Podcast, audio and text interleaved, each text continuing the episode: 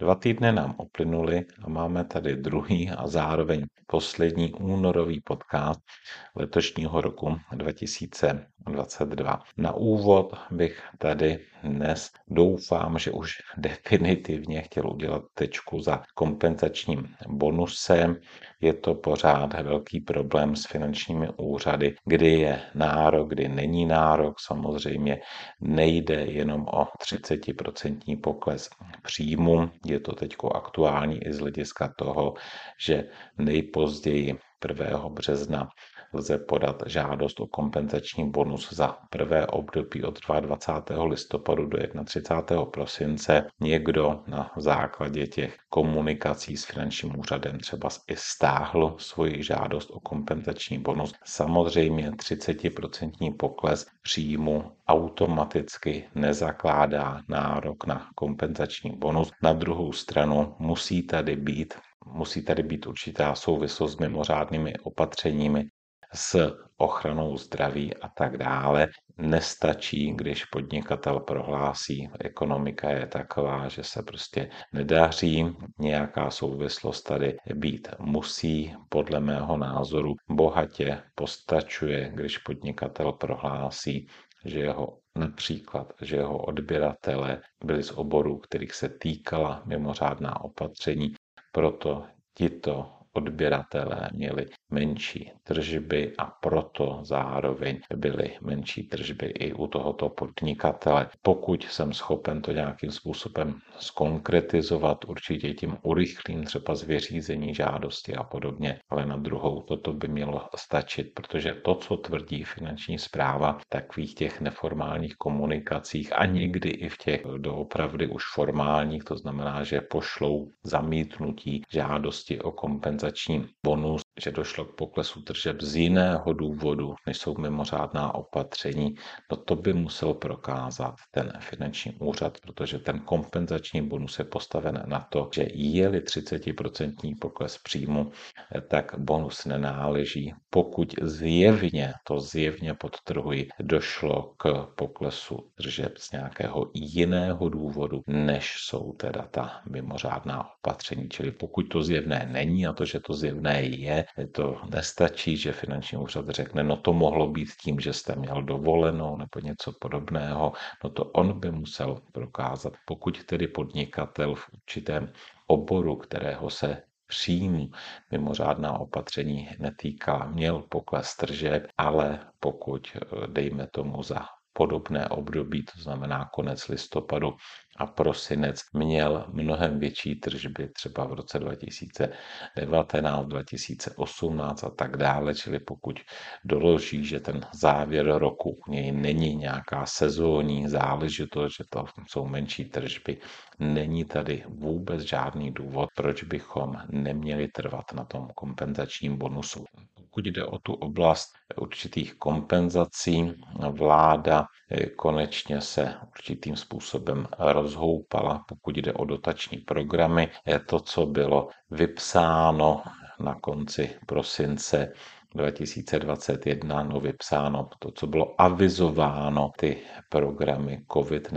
nepokryté náklady COVID 2021. Eh, tato avíza se ze stránek Ministerstva průmyslu a obchodu byla stažena, objevila se tam tisková zpráva o tom, co rámcově minulý týden schválila vláda, dotační programy, které se týkají teda jednak kompenzace nákladů, čili přímo kompenzace nákladů nebo určitá částka na pracovníka,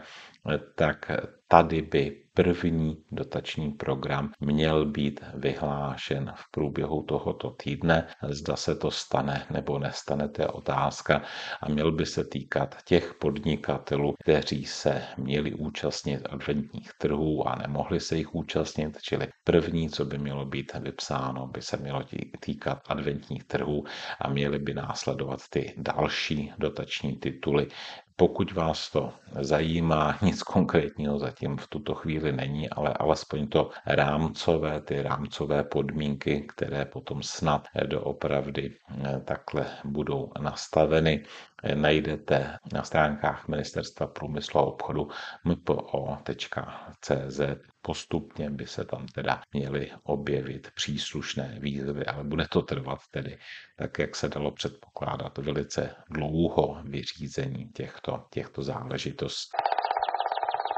To bychom měli eh, na úvod a dneska bych se zaměřil na otázku, která souvisí s tím, že konečně 15. února se v EPU objevila daňová přiznání, ať už k daní z příjmu fyzických osob klasické za rok 2021, nebo to zkrácené, to znamená pro poplatníky, kteří mají výhradně příjmy ze závislé činnosti. Z hlediska takové technické záležitosti eh, chtěl bych upozornit na to, že ten formulář je konstruován tak, myslím ten elektronický, že se do něj nevyplňuje počet příloh, ani se žádné, žádná číslice s počtem příloh potom neobjevuje, když si uděláte nějaký kontrolní opis k tisku, čili pokud pode, posíláte elektronicky příslušný soubor, nahrajete do té sekce nebo prostě na ten řádek té příslušné přílohy, takhle to odešlete. A když si uděláte opis k tisku, nikde tam žádné číslo s počtem příloh nemáte, pokud byste to Apple tedy chtěli využít jenom jako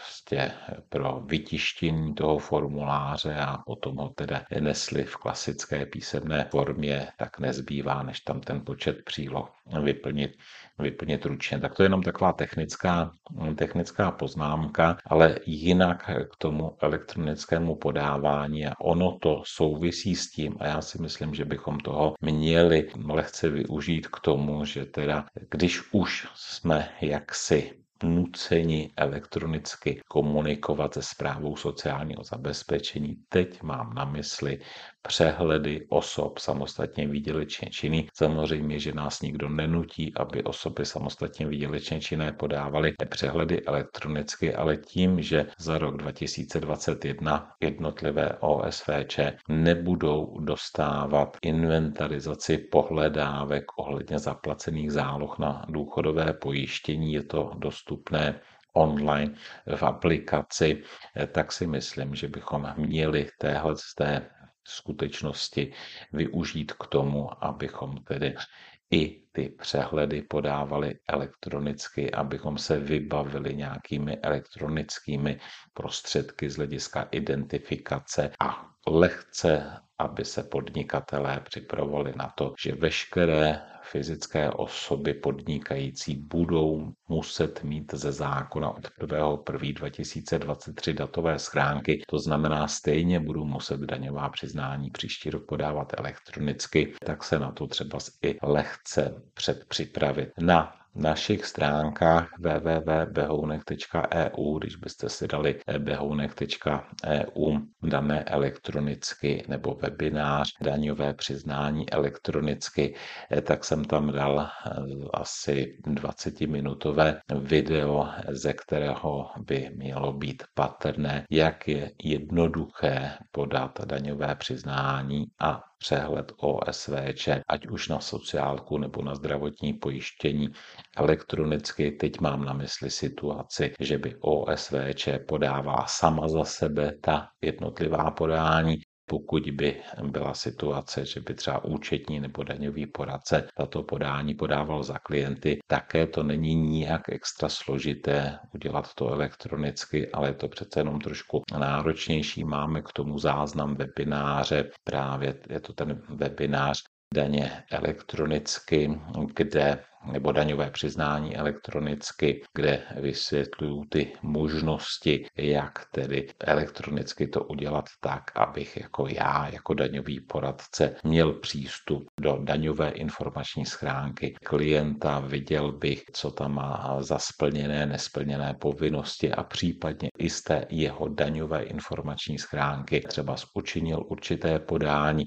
To samé se týká přehledu na sociálku, u té zdravotní pojišťovny to tak jednoduše udělat nejde. nicméně je možné se nějakým způsobem s tím klientem domluvit. Je v tom záznamu webináře, který si můžete přehrávat opakovaně, jsou k dispozici, je tam k dispozici samostatně i zvuk, jsou tam jednotlivá, nebo ten záznam, jednak se ho můžete pouštět jako takový, ale jsou tam i ve formě videí, je to k dispozici a přidal jsem tam ještě a budu přidávat další, další videa na do vysvětlení těch jednotlivých, těch jednotlivých záležitostí. Co bych tady chtěl dneska připomenout nebo říci k téhle té problematice a on je to i jeden z momentů, eh, proč eh, ta podání budou činěna do budoucna, proč ta elektronizace se nám začne rozbíhat je to z toho důvodu, že abych mohl elektronicky podat, tak potřebuji nějaký elektronický prostředek identifikace. Ty prostředky identifikace byly a jsou některé poměrně složité a nebylo to napojeno na ty portály veřejné, veřejné zprávy. Z hlediska toho těch prostředků elektronické identifikace, čili je to ta elektronická identita občana, to, co garantuje stát. Tam máme tři prostředky. Jedna je elektronická občanka, jedno je takzvané NIA ID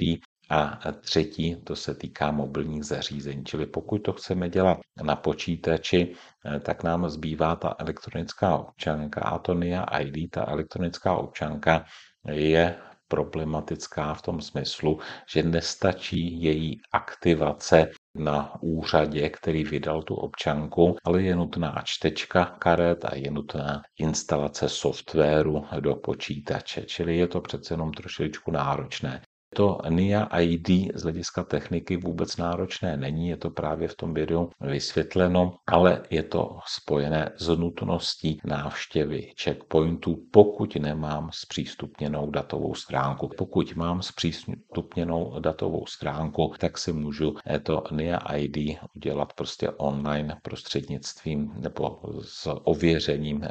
pomocí té datové schránky, což si myslím, že jakoby alternativní možnost se může každému hodit, protože identifikačními údaji do datové schránky se ne do každé aplikace přihlásím. Například pokud jde o nahlížení do katastru, tak tam potřebuji nějaký ten prostředek identifikace občana, čili třeba to NIA ID, takže i ten, kdo má datovou schránku, tak nevidím důvod, je to prostě uděláno za pět minut, když teda mám datovou schránku, to udělám eh, za pět minut online, proč si nezřídit i to NIA ID, abych tady měl další prostředek pro ty portály, kde to nepostačuje a ta NIA ID bych řekl, že je nejrozšířenější. Ta funguje tak, že vyplním registrační formulář online, odešlu registrační formulář a pokud teda nemám datovou stránku, tak si vytisknu z toho určitý výstup, se kterým dojdu samozřejmě s občankou na checkpoint a tam mi to zaktivují. Takže toto je eh, garantováno státem, pak tady máme soukromé prostředky a z těch soukromých prostředků je nejzajímavější eh, v tuhle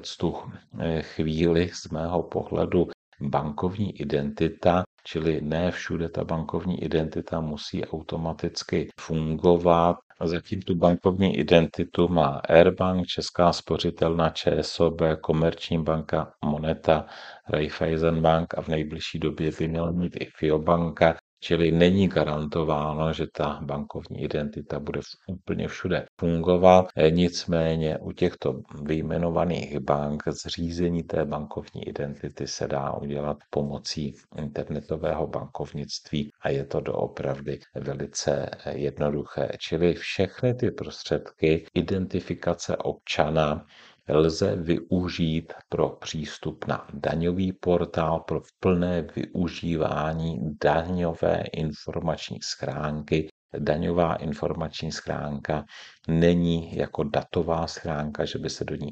že by se do ní doručovalo, čili tam se nemusí nikdo ničeho obávat. Lze naopak odesílat z ní, máme tam určité údaje k dispozici, to je všechno vysvětleno na tom webináři daně, daňové přiznání elektronicky i s ukázkami, takže je,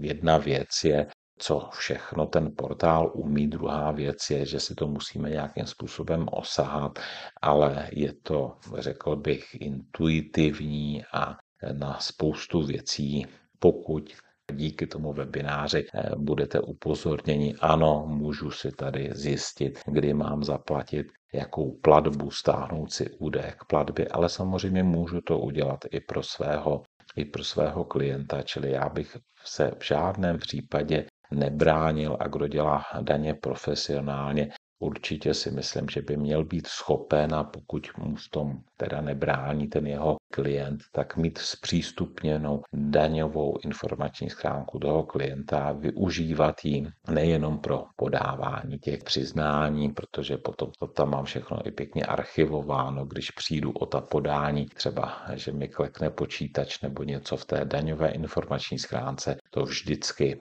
mám mám k dispozici, takže díky tomu, že jsou těm podnikatelům přístupné ty jednoduché nástroje, to NIA ID, dejme tomu, ono dřív taky bylo a zřizovalo se stejně jednoduše jako dneska, ale nebyl na něj napojen ten starý eh, daňový, daňový portál ve starém EPu. Nebylo možné pomocí toho NIA ID podepsat eh, přiznání z toho současného portálu eh, podepsat, podepsat a jde. Takže nechci nikoho přesvědčovat o tom, aby činil podání elektronicky, ale pokud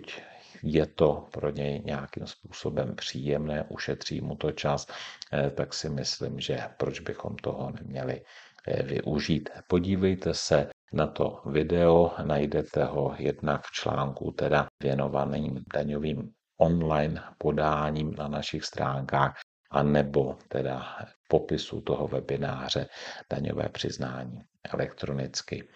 Přeji pěkné dva týdny a zase se za dva týdny uslyšíme.